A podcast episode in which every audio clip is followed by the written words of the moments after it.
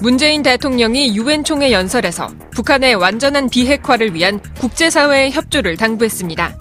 문 대통령은 또 미국 외교계 거물 등 여론 주도층 인사 250여 명을 만나 북한이 속임수를 쓰면 미국이 보복할 텐데 감당할 수 있겠느냐는 김정은 북한 국무위원장의 발언까지 공개하며 북한의 비핵화 의지를 거듭 강조했습니다.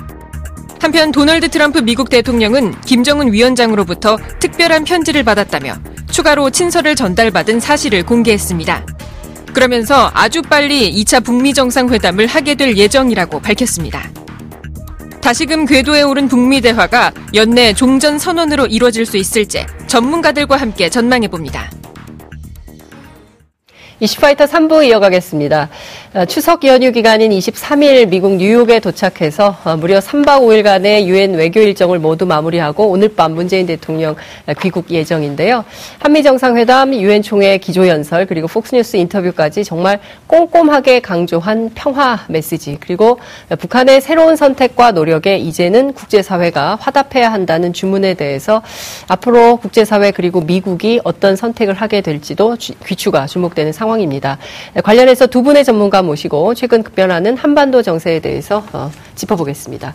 더불어민주당 동북아 평화협력특별위원회 위원장이신 송영길 의원 나오셨습니다. 어서 오십시오. 네. 네. 추석 잘 보내셨습니까? 네. 네. 아니, 굉장히 추석 선물이 좋아서. 추석 선물이 좋아서. 네, 김용현 동국대학교 북한학과 교수님 자리하셨습니다. 어서 오십시오. 네, 안녕하십니까. 추석 두 분 어떻게 잘 지내셨습니까? 네. 네. 네. 그 의원님은 그래도 연휴 내내 지역 다니시고 하셨죠?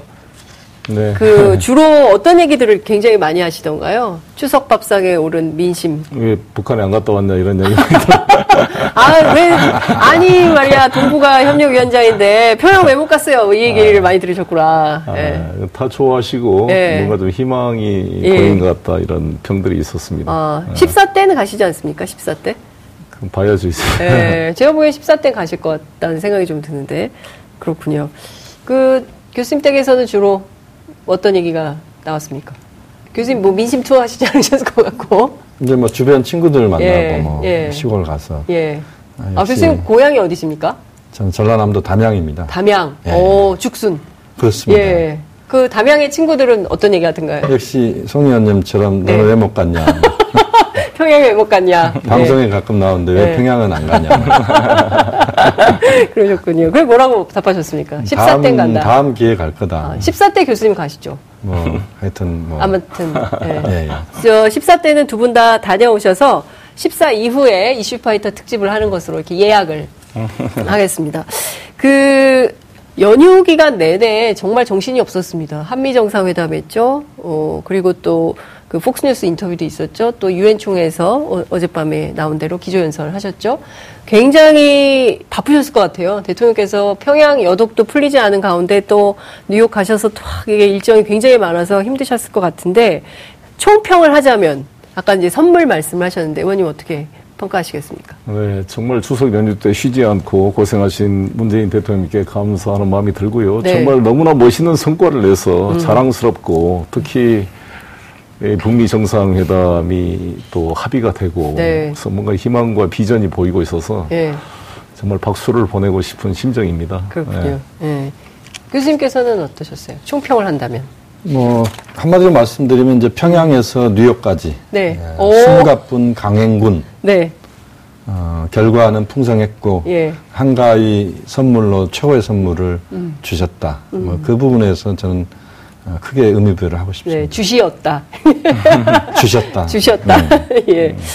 그, 좀 여러 가지 해석들이 나오는데요. 그러니까 음. 트럼프 폼페이오의 워딩 때문에 좀 그런 것 같습니다. 우선 네. 이, 그 좀, 자, 이제 짚어봐야 될 골간들이 있는데 우선 하나는 트럼프 대통령이 그 비핵화 협상 시간표 제시에 대해서 연연하지 않겠다. 그게 뭐 5개월이 걸리든 2, 3년이 걸리든 어, 개의치 않는다라는 게 어떤 의미가 있는 겁니까? 행간에. 제가 추측하기로는 이제 네. 좀 자신감. 뭐 자신감. 두, 두 통의 김정은의 편지를 보고 네. 또 확신을 가지게 됐기 때문에 음흠. 시간에 쫓긴다라는 국내 비판을 봉쇄하고 국내용이다. 아, 네. 아, 계속 지금 미국의 중간선을 앞두고 네. 어, 트럼프 대통령에 대한 반대 세력들이 비판하기를 이게 선거용으로 네. 어, 졸속도 협상, 보여주기 협상을 하는 게 아니냐 음. 이런 비판들을 지적하고 있기 때문에 네. 트럼프 대통령이 무슨 인터뷰할 때마다 하는 이야기가 자기는 아무것도 포기한 게 없다. 음. 시간은 자기 편이다. 네. 오히려 다급한 것은 북이다. 음흠. 이런 입장을 네. 강조하고 있거든요. 음. 즉 시간에 자기가 쫓기지 않는다라는 것을 음. 상당히 강조하고 있는 그 일환에서 네. 저는 보여진 거라 보여지고요. 음. 또 그런 말을 할 수 있었던 것은 저는 그 편지 속에서 네. 뭔가 좀 신뢰가 확실히 됐고 아. 그렇기 때문에 폼페오 4차 방북이 허용이 되고 이제 비건이 이번에 예. 비례 가서 실무회담을 할 때도 뭔가 좀 긍정적인 결과가 나올 걸로 기대가 되기 때문이 아닌가 생각합니다. 교수님 편지 속에 뭐가 담겼길래 트럼프가 저렇게 자신감을 갖게 됐을까요? 김정은 위원장이 어떤 내용을 담았을까요? 그러니까 일단은 지난 음, 평양 남북 정상회담도 결국 사실은 네. 어, 남북 정상회담 플러스 트럼프 대통령이 오지는 않았지만 간접적으로 함께한 음. 아, 정상회담이었다 이렇게 볼 수 있습니다. 네. 그만큼 어, 트럼프 대통령의 입장과 의지가 어, 김정은, 문재인, 문재인, 김재영은 음. 두 지도자의 만남에 네. 많은 부분 음, 그 주제로 떠올랐다 이렇게 봐야 됩니다. 음. 아, 그것은 결국 어, 이번 그 친서라고 하는 것이 네. 그 결과를 어, 김정은 위원장이 트럼프 대통령이 전달하는 것이기 때문에 음. 비핵화 문제와 관련돼서 네. 어, 북한 쪽에서 상당히 좀 적극적인 의지를 표명한 것 아닌가. 네. 특히 어, 비핵화에 있어서 음. 어, 큰 틀에서의 어떤 시간표, 네. 어, 구체적인 부분들은 아마 그 실무적인 논의 속에서 다시 한번 정리될 거라고 봅니다만 네. 아, 큰 틀에서의 시간표나 예. 또는 비핵화와 관련된 북측의 앞으로 취할 조치와 관련돼서 어, 북한의 적극적 의지 음. 이런 것들이 표명됐을 가능성이 높다. 음. 아, 그리고 어, 김정은 위원장이 트럼프 대통령을 빨리 만나고 싶어하는 네. 그것도 어, 포함이 됐을 거라고 봅니다. 그 만남이 네. 단순히 만남을 위한 만남이 아니고 음. 어, 비핵화 문제에 있어서 어, 이번 음, 2차 북미 정상회담이 지난번 싱가폴 정상회담에서의 네. 동력이 만들어진 것을 음. 어, 다시 한번 음, 동력을 재점화하는 네. 어, 엔진을 더 만들어내는 음. 뭐 그런 쪽에 대한 적극적 의지가 표명됐을 가능성이 높다고 봅니다. 그렇군요. 2차 북미 정상회담 사실 됐다고 봐야 되겠죠. 그렇다면 시간과 장소는 어떻게 될까? 라는 국민적 궁금증이 있습니다. 의원님. 11월 중에 되지 않을까 싶습니다. 11월 6일 날 이제 중간선거 전에 할 거냐 후에 할 거냐는 예. 아직 좀 그렇습니다만 예. 연내에 할 걸로 저는 예. 예. 예측을 합니다. 연내. 아. 아, 의원님 연내는 다 맞출 것 같아요. 아마 11월 중에 되지 않을까 예. 싶은데 이번에 비건 회담이 예. 아무래도 결정적으로 중요하다. 아, 중요할 거라고 생각이 들고 비건 회담이 잘 되면 바로 폼페오 4차 방북이 되면서 그 성과와 내용에 따라서 11월 6일 선거에 영향을 미칠 정도의 강력한 내용이 되면 그 전에 저는 가능할 아, 수가 있고 예. 지금은 상대적으로 지금 국내 이슈가 너무 커서 대법관 캐버너 뭐 음. 인준 문제를 둘러싸고부터 예. 시작해서 국내 정치가 하도 그러니까 복잡하니까 이, 이 북한 이슈가 상대적으로 지금 축소돼 있거든요. 예. 근데 그거를 뒤엎을 만큼의 가시적인 네. 뭐 성과가 나온다면 저는 11월 6일 이전에도 가능할 수 있다 이렇게 생각합니다. 아, 그렇군요. 교수님도 같이 생각하십니까? 어떻게 보십니까? 그 펌페오 장관의 방북 시점과 네. 어, 연결이 돼 있다고 봅니다. 음. 방북이 빨리 이루어지면 10월 달 네. 2차 북미 정상회담 가능성은 음. 전 높다고 보고요. 네. 어, 그렇지 않다라면 음. 조금 시간이 걸린다면 지금 송 의원님 말씀하신 음. 것처럼 어, 11월 6일 이후에 네. 정상회담을 하되 날짜는 11월 6일 이전에 잡는. 음. 그러니까 11월 달의 날짜가 확정이 그렇죠. 되는 것을 아. 11월 6일 전에 하겠죠. 예. 그러면서 이제 어, 분위기 자체를 좀 음. 띄우는 그게 네. 이제 선거에 어쨌든 간접적 영향을 줄 수 있는 거니까. 그렇군요. 근데 어떻습니까, 의원님? 지금 그 사실 이번에 이렇게 여기까지 오게 된 것이 트럼프 개인의 정치적 일정하고도 무관치 않다라는 분석들을 전문가들께서 굉장히 많이 해주셨는데요. 그 이유가 이제 그 중간 선거에 관련돼 있기 때문에 중간 선거에 어떤 영향을 미칠 것인가에 대한 그 분기점 이런 것 때문에 그랬던 거 아니겠습니까? 그런 측면에서 보자면 앞서 이제 큰 이슈라기보다 지금은 미국 내부에 국내 현안이 워낙 많아서 이게 약간 변방의 이슈로 몰렸다. 이, 이렇게 봐야 됩니까?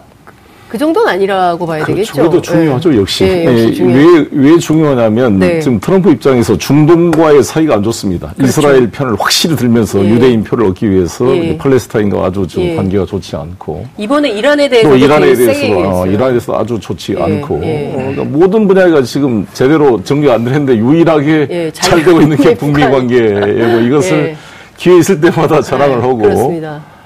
또 어찌됐건 작년 11월 이후에 핵 실험이 중단되고 네. 미사일 발사도 중단되고 그렇습니다. 유해 반환되고 네. 인질도 풀려났고 음. 이거를 계속 자신의 성과로 강조하고 음. 있기 때문에 네.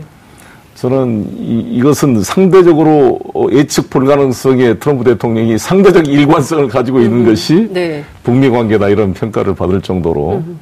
어, 이것을 중요한 이슈로 음. 생각하고 있는 것 같습니다. 그렇군요. 아, 그래서 좀 성과 를낼 수가 있지 않을까. 그래서 음. 아름다운 편지라고 하는 연애 편지처럼 예. 이제 브로맨스를 보여주고 있, 는걸 보더라도 예. 상당히 좀 마음에 드는 음. 두 사람 간의 케미가 생겨가지고 음. 네. 확실히 좀 소통이 되고 특히 우리 중간에 문재인 대통령께서 예. 탁월한 예. 중재 역할을 해가지고 완전히 메신저, 예. 사랑의 메신저, 평화의 메신저 이렇게 얘기를 해야 될까요? 근데 얼마나 중요합니까? 이 70년 분단의 역사에서 처음으로 북미 정상회담을 성사시킨 음. 그렇죠. 문재인 대통령은 음. 정말 great negotiator란 아, 예. 위대한 협상가라는 예. 평을 붙여도 어, 지나치지 맞습니다. 않다 생각합니다. 예. 그 지금 그 두 가지 논점을 좀 짚어보고 싶은데요. 하나는 어쨌든 그 지난 평양 공동선언 내용도 어마어마하고 거기에 이제 그 뭡니까 판문점 선언 합의를 이행하기 위한 군사 분야에 대한 합의서가 있지 않습니까? 그 내용도 사실은 종전 선언 아직 안 나왔지만 정전 협정 65년 만에 남북 양국의 그 실제 재래식 무기와 관련해서 군축을 합의한 최초의 사례 아니겠습니까? 그렇습니다. 65년 만에 처음 네, 있는 네. 일인데 국내에서는 이런 얘기가 나와요. 지금 새로 올 그 주한미군 사령관이 그 DMZ와 관련해서는 모든 거는 그 유엔군이 결정한다. 뭐 유엔군이지만 유엔하고는 관련이 없죠. 미군이 결정한다는 얘기겠죠. 그렇기 때문에 이것은 어, 군축을 합의했지만 실제로 이행될 수는 없을 거다라는 보수 언론들의 그 비판이 지금 나오고 있습니다. 그래서 그 문제는 우리가 좀 어떤 관점에서 어떻게 이해를 해야 되는지 우선 요것부터 좀 말씀을 여쭐게요. 교수님 어떻게 보세요? 음, 아마 지금 뭐 보셨죠 조선 예, 예, 봤는데요. 예. 그건 음, 유엔군 사령관으로서는 당연히 할 이야기입니다. 음. 유엔사 관할이기 때문에 네. 그것은 유엔사와 반드시 협의를 하게 돼 있고 네. 어, 어떻게 보면 가장 일반적인 이야기를 한 음. 것이다라고 봐야 됩니다. 음. 그러니까 유엔사에서 어, 모든 것들을 유엔사가 관할한다라고 하는 부분을 네. 마치 남북이 지금 합의한 것들을 유엔사가 네. 다 틀어버리거나 그러니까 뒤집어 없는다는 그렇죠. 그런 의미는 아니라고 아니다. 봅니다. 네. 왜냐하면 지금 어, 미국 입장에서도 예. 어, 남북 차원에서의 군사 긴장의 해소가 아, 앞으로 비핵화 문제를 풀어가는 데서 매우 긍정적으로 작용한다. 이건 미국도 인식할 수밖에 없고 또 네. 우리가 그것을 설명을 음. 충분히 해야 된다고 봅니다. 음. 이제 그런 과정에서 네. 어, 남북 차원에서 군사 긴장 해소가 결국 어, 비핵화의 촉진 요소로 작용을 하는 것이고 음. 또그 과정에서 어, 종전선언에도 긍정적인 영향을 주는 네. 뭐 그런 차원이기 때문에 예. 어, 지금 이제 일부 언론에서 보도 부분은 어, 오히려 어, 네. 유엔 사령관으로서 어, 가장 일반적인 이야기를 한 것에 대해서 그것을 네. 좀 더, 너무 주관적으로 해석하고 있는 것 아닌가 하는 그런 음. 판단도 있습니다. 아니 근데 실제로 그, 그 더구나 네. 이것은 내정자입니다. 아직 주한 미 사령관, 유엔 사령관으로 임명된 것도 아니고 그 인사청문회 지정에서 인사청문회에서는 네. 우리도 항상 야당의 공격에 대비해서 원론적인 이야기를 하는 거죠. 그것을 가지고 마치 공식적인 입장인 것처럼 또 이것이 마치 또 확대 해석하는 것은 적절하지 않고 우리 국익에도 도움이 안 되는 것이고 네. 말씀한 대로 인사청문회 대상자가 야당의 음. 어떤 질의에 대해서 원론적으로 답변한 것이다 이렇게 보는 게 음. 정확하다고 생각합니다. 그런데 왜 그 얘기를 이렇게 키웁니까? 근데 그걸 바라는 사람들이 예. 있으니까 뭔가 안 되기를 바라고 예. 마치 오늘도 모 신문의 언론을 보니까 네. 뭐 사, 그 사설도 그렇고 네. 그, 그 부끄러운지도 모르게 그 유엔 사령관이 우리나라 영토의 문제를 이게 간섭하는 것이 너무나 당연하고 그걸 조율을 못하는 이 정부에 마치 무능할 수가 있는 것처럼 비약하는 것은 음. 전혀 도움이 안 되는 예. 논조다라고 생각하고요. 최소한의 저는 이 언론을 쓸 때 이게 대한민국의 신분이라는 관점에 썼으면 좋겠어요. 이게 미국의 무슨 이 인사청문회 내정자의 말 한마디가 무슨 미국 국가의 입장인 것처럼 대단히 확대 해석하는 것은 전혀 현실을 왜곡하는 거다 이렇게 봅니다. 그러니까요. 예. 아무래도 이번 그 한미 정상회담에서 네. 어, 평양 정상회담에 대한 충분한 설명이 저는 어, 트럼프 대통령에게 문재인 대통령이 했을 거라고 봅니다. 음. 그 과정에서 물론 이제 비핵화 문제, 종전선언 문제를 핵심적으로 네. 어, 대화를 나눴을 것이고 어, 못다한 이야기는 이제 만나서 하겠다 그런 이야기를 대통령께서 했지 네, 않습니까? 네, 네, 그것도 중요하게 분명히 이제 음. 핵심 요소를 다뤘겠지만 네. 어, 지금 우리가 이야기 나누고 있는 군사 음. 부분과 관련된 네. 남북 차원에서 어, 군사 합의서 이건 음. 어떻게 보면 남북 차원의 사실상 종전선언이라고 이야기할 수도 있거든요. 네. 이제 거기에 대해서도 저는 어, 충분히 우리 쪽에 설명이 있었을 음. 것이고 거기에 대해서 어, 트럼프 대통령도 어, 상당히 적극적인 전 동의가 있었을 거라고 음. 봅니다. 근데 이제 적극적인 동의가 있었지만 실제로 언론을 통해서 확인되는 내용을 보면 굉장히 부정적인 뭐 폼페이오도 그렇고 트럼프도 그렇고 굉장히 부정적인 입장을 피력하는 것처럼 하니까 국민들은 내용은 우리가 보면 대단한데 이 내용에 대해서 아, 미국은 별로 동의하지 않나? 미국은 별로 좋아하지 않는 거 아니야? 그럼 우리가 어떻게 해야 되지? 그러니까 우리가 너무 분단이 고착화되다 보니까 이런 자기 검열 의식들이 많이 생긴 겁니다. 국민들이. 그러니까 저는 이번에 굉장히 주목해서 봐야 되는 내용이 문재인 대통령의 워딩 속에 굉장히 많은 내용이 담겨져 있는데 그 북한이 새로운 변화를 하려고 한다. 그리고 이 새로운 변화에 대해서 이제는 국제사회가 응답할 차례다라고 얘기를 했습니다. 그러니까 공을 미국과 국제사회에 덤기, 넘긴 게 된 거거든요. 그러니까 그와 관련해서는 내용이 상당 부분 좀 이렇게 비관적인 보도가 나오니까 국민들은 아 이걸 어떻게 봐야 되지라고 답답해 하는 것 같습니다. 아니 잘하고 계신다고 보는데요. 네. 실제로 이번에 문재인 대통령께서 9월 18일 날부터 평양을 네. 방문해서 2박 3일 동안 이 김정은 위원장과 수차례 만나고 음. 네 차례 식사를 했다 그래요. 네번 아, 마지막 그 삼지연에서는 네. 2시간이 넘게 네. 또 30분이 넘게 또 단독 그렇습니다. 그렇게 대담을 하면서 예. 충분히 김정은 위원장의 그 의도를 읽었다고 저는 생각합니다. 음. 그래서 지금 이 이제 우리 국론 분열이나 각 견해의 차이가 김정은 위원장의 비핵화 선언을 네. 전술적인 변화 또 속이려고 하는 거냐 음. 아니면 정말 전략적인 국가 발전 전략을 바꾼 거냐에 네. 대한 이제 견해 차이인데 음. 후자로 보는 게 지금 문재인 대통령의 생각이고 예. 또 미국의 38로스라는 우리나라 한반도 예, 전문 예. 매체 편제도 전략적 변화로 이야기를 하고 있고 예.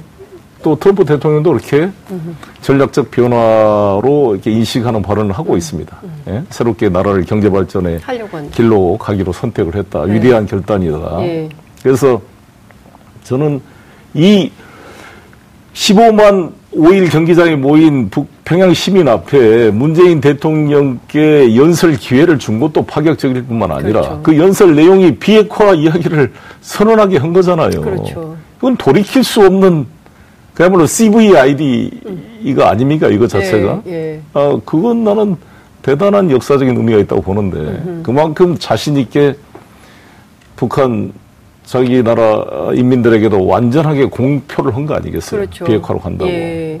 아니, 저는 그 문재인 대통령이 전한 내용 가운데 아니 그 만약에 속였다가 그 미국의 보복을 네. 북한이 감당이나 할 수 있겠냐 그 굉장히 솔직한 심경이 담긴 거 아니겠습니까? 아마 그건 이제 김정은 위원장이 직접 정말 했을까요? 직접 그런 이야기라고 봅니다. 음. 어, 충분히 가능한 예, 이야기입니다. 예. 정말 그 얘기를 했을 거고 그렇습니다. 네. 그러니까 지금 제 상황은 네. 어, 김정은 위원장은 이제 호랑이 등에 저는 탔다고 봅니다. 음. 호랑이 등에 타서 어, 다시는 음, 돌아가기 어려운 네. 그런 이제 길에 접어들고 있다. 음. 그러니까 비핵화 평화 체제의 길로 간다. 네. 그리고 핵 있는 빈국이 아니라 핵 없는 개발도상국으로 가자. 음. 뭐 거기에 대해서는 김정은 위원장은 어, 판단을 이미 했다고 보고. 네. 그 다음에 그것에 대해서 지금 송 의원님 말씀하신 것처럼 15만 군중 앞에서 어, 문재인 대통령께서 그것을 정확하게 이야기를 하고 또 어, 본인도 어, 이번 평양 선언에 이제 그 기자회견 할 때 직접 네. 이야기를 했지 않습니까? 어, 그것은 결국 음, 북한 스스로 이제는 음, 돌아가지 않는다. 앞으로 간다는 것이고 어, 또 미국 역시 음, 트럼프 대통령도 거기에 대해서 매우 어, 어, 중요한 결단을 한 걸로 보는 것이고 네. 그 결단 속에서 이제는 앞으로 갈 수 있는 그런 동력들을 어, 트럼프 대통령과 미국이 만들어야 되지 않느냐라고 하는 네. 그것에 대한 답을 저는 미국과 국제사회 특히 미국이 해줘야 네. 되는 예. 시점이 왔다. 그렇죠. 그러니까 지금 상황에서는 음. 어, 트럼프 대통령도 저는 호랑이 등에 올라타고 있다고 봅니다. 음. 그러니까 완전히 올라탔다라고 이야기할 수는 없지만 네. 올라타고 있고 예. 어, 상당 부분 이제 뒤로 가기 어려운 음. 그런 어, 길로 어, 접어들고 있다는 것이고 네. 문재인 대통령께서 그 길로 가는 데 있어서 어, 앞에 어떤 그런 향도 역할을 하는 뭐 그런 구조가 이제는 음, 구체적으로 지금 만들어지고 있다. 네. 제가 우리 TBS 시청자, 우리 국민 여러분께 꼭 좀 이 말씀을 전하고 싶은 네. 게 뭐냐면 네.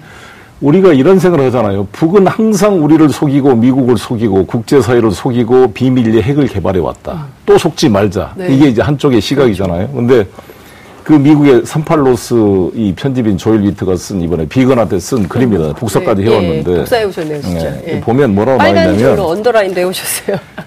이렇게 놨어요. 음. 그 북한이 항상 미국을 속였다는 것은 잘못된 신화이다라고 적어 놨습니다. 음. 그러니까 1994년 제네바 합의 이후에 네. 2002년도 8년 동안 네. 제네바 합의가 유지된 기간 동안에 핵 개발이 성공적으로 저지되었다. 음. 그때 한 100개 만든다 그랬어요. 음. 10년 뒤에는. 네. 그때 미국 정보기관 평가가. 음. 그런데 한 5개 만들 정도밖에 안 된 것 자체가 의미가 있었고, 그때 핵실험이 한 번도 없었잖아요. 음. 또 98년부터 2002년까지 어찌됐건. 그런 걸 봤을 때 이게 핵 개발하는 것은 상호 관계니까. 그래서 북이라는 것도 미국이 어떻게 대응하에 따라 달라질 거잖아요. 역지사지라고 네. 문재인 대통령 말씀이 정확히 맞는데 아니 박정희 대통령께서 박정희 대통령이 카터가 미군을 일부를 철수한다 그러니까 자주국방에서 핵 개발을 했잖아요. 그렇죠. 우리 보수적인 태극기 부대가 다 지지하는 그 박정희 대통령이 핵 개발 자주 국방을 외쳤어요. 예. 그러면 북 입장에서 생각을 해보라고 왜 핵을 음. 개발하지 않, 안, 않겠어요. 음. 재밌는 게 네. 어제 팍스 뉴스를 네. 밤늦게 봤는데 네. 니키 헤일리 그 강경파 유엔 대사. 미 대사가 뭐라 그러냐면 우리가 북을 침공하지 않을까라는 확신을 주는 조치가 필요하다 이런 말을 했어요. 그게 무슨 소리입니까? 그 귀를 의심할 정도로. 그러니까 니키 헤일리가 무슨 소리입니까 진짜? 니키 헤일리가 그까지 배려를 북에 아. 대한 안전 보장의 배려의 의미를 이야기한 거잖아요. 예. 상당히 발전이고. 예. 우리 문재인 대통령께서 이제 선행적인 조치, 예. 동시 이행 관계는 아니라 음. 할지라도 병행적으로 선행 조치의 필요성을 말씀하시고 국제사회가 응답하는 것을 예시를 했잖아요, 몇 가지. 음, 그렇죠. 예, 그러니까 뭐 제재를 해제하지 네. 않더라도 당장 네. 필요한 뭐 게 경제사절단, 인도적 지원, 뭐 연락사무소 설치, 네. 뭐 예술단 이런 거 했는데 네. 특히 저는 연락사무소 설치를 꼭 해야 한다 고 봅니다. 음. 이게 제네바 때 합의했던 거거든요. 네. 제네바 때 연락사무소 설치를 합의하고 상황이 발전하면 예. 이제 대사급으로 예. 승격시킨다 이렇게 했는데 제가 그때도 말씀드렸던 것처럼 음. 중국과 미국이 닉슨이 중국 방문한 게 72년도인데 국교가 수립된 거는 79년. 네. 7년 동안 그 기간 동안에 음. 베이징과 워싱턴에 연락 사무소를 음. 두고 상호 소통을 했어요. 그렇죠. 그러니까 이런 내용이 굉장히 네. 이제 중요한 건데 지금 보면 그 상응 조치의 내용에 대해서 의원님께서 설명을 해주신 거거든요. 그러니까 종전 선언이 언제 나올까 국민들은 그리고 북한에서 영변 핵 시설을 폐기를 하기로 했으니까 그러면 과연 미국이 들어가서 장기간 체류하면서 그 시설을 조사하는 날이 언제 올까? 이게 다 사실은 북미 정상회담 이후에 될 가능성이 매우 높다 이렇게 봐야 되겠죠. 당장 이런 것들이 선행적으로 조치되기는 어려운 그런 거죠. 그러니까 이제 그것은 어, 북미 지도자가 어떤 음, 그 통큰 결단에 네. 의한 음, 그 시기를 당길 수 있느냐 음. 여기에 많이 좌우된다 이렇게 봐야 됩니다. 음. 그러니까 어, 트럼프 대통령이 내 임기 안에 끝나지 않아도 좋다 이런 네. 얘기를 하지만 예, 예. 어, 자기 임기 안에 끝내고 싶은 생각은 당연하지 않겠습니까? 예. 그런 부분에서 음. 어, 트럼프 대통령이 김정은 위원장을 몰아붙이지 않고 네. 오히려 조금 여유롭게 그러나 어, 최선을 다해서 어, 성과를 빨리 거두자라고 하는 그 의지는 분명히 담고 있을 거라고 봅니다. 네. 그렇게 보면 지금 말씀하신 그런 여러 가지 요소들이 어, 하나하나 연쇄고리로 가는 겁니다. 그러니까 어, 지금 이제 동창리 시설을 어, 북한이 연구 네. 폐쇄를 선제적으로 하겠다는 그렇죠. 것이고 예. 거기에 대해서 어, 미국이 이제 뭔가 조치를 취해야 된다는 음. 것인데 그건 이제 종전선언이 될 겁니다. 그 다음에 이제 영변 핵시설에 대한 영구적 폐기는 그 다음 단계로 음. 가고 그 다음 또 미국 행동하고 아. 이것이 고리를 만들어가는 거죠. 연쇄고리를 만들어가는 것이고 네. 문재인 대통령이 그것을 네. 약간 동시적이지만 음. 약간의 시차를 둔 그것으로 표현을 한 것이고 네. 그렇게 가도록 하는 구조를 만들어내는 음. 그렇게 되면 이제 어, 최고 지도자들의 그 역할과 네. 또 전반적인 환경에 따라서 상당히 빨라질 수도 있는 음. 뭐 그런 조건들이 만들어진 그렇군요. 거죠. 아, 시간이 다 돼서 너무 안타까운데요. 지금 이제 문재인 대통령 오늘 밤에 들어오실 텐데 들어오시고 나서는 어떻게 되는 겁니까? 그 이 상황에서는 미국이 결단을 할 때까지는 계속 기다리면서 관망을 해야 되는 건가요? 아니면 또 우리가 또 준비해야 될 뭐가 있을까요? 특히 김정은 위원장 답방을 좀 준비해야 되지 않겠습니까? 광화문에 와서 연설을 하게 된다면? 네, 우리 당 차원이 아니라 네. 이게 노무현 재단 차원에서 예. 14선언 네. 기념식을 평양에서 아마 하는 게 준비될 것 같고요. 아. 뭐 여러 가지 이제 남북 간의 그런 교류는 활성화되었나 봅니다. 예. 활성화하고 중요한 것은 이제 국회 대정부 질문이 이제 10월 1일부터 하는데 제가 첫 질문자입니다. 예, 어, 정말. 네, 우리 국내 언론이 좀 뒷받침을 해줬으면 좋겠어요. 지금 이미 푸틴 아니 푸틴 뭐 시진핑뿐만 아니라 아베 신조까지도 이제 변해서 그렇죠. 국가 대화하겠다 그러는데 예. 유일하게 변하지 않는 조직이 지금 자유한국당이거든요. 음. 그러니까 이게 참 북한보다 더 변하기 어려운 어떤 조직이다 이런 평가를 받고 있는데 자유한국당이 네. 그 자기들 집권 기간 동안 핵실험이 네 번 있었잖아요. 그러니까요. 예. 우리는 그래도 대본을 하고 있는데 좀 뒷받침을 해줬으면 좋겠어요. 좀 대한민국 언론 보수 야당 좀 뒷받침 좀 해줘라 라는 말씀을 듣고 마무리를 해야 될 것 같습니다. 오늘 말씀은 여기까지 듣겠습니다. 고맙습니다. 네.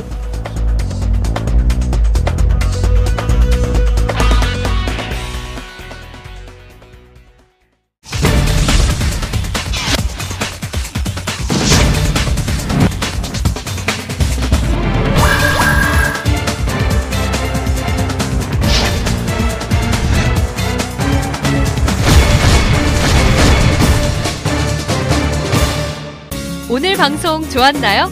방송에 대한 응원 이렇게 표현해주세요. 다운로드하기, 댓글 달기, 구독하기, 하트 주기. 더 좋은 방송을 위해 응원해주세요. 다운로드하기, 댓글 달기, 구독하기, 하트 주기. 기억하셨죠?